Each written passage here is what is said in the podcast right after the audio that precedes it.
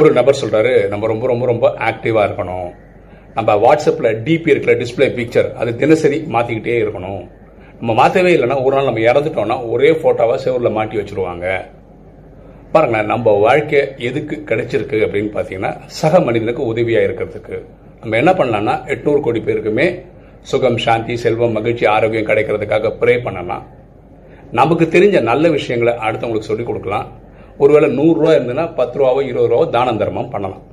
நம்ம வாழ்க்கையை பாசிட்டிவாக ஏதாவது பண்ணுமே தவிர சும்மா இருந்துடக்கூடாது எண்ணம் போல் வாழ்வு.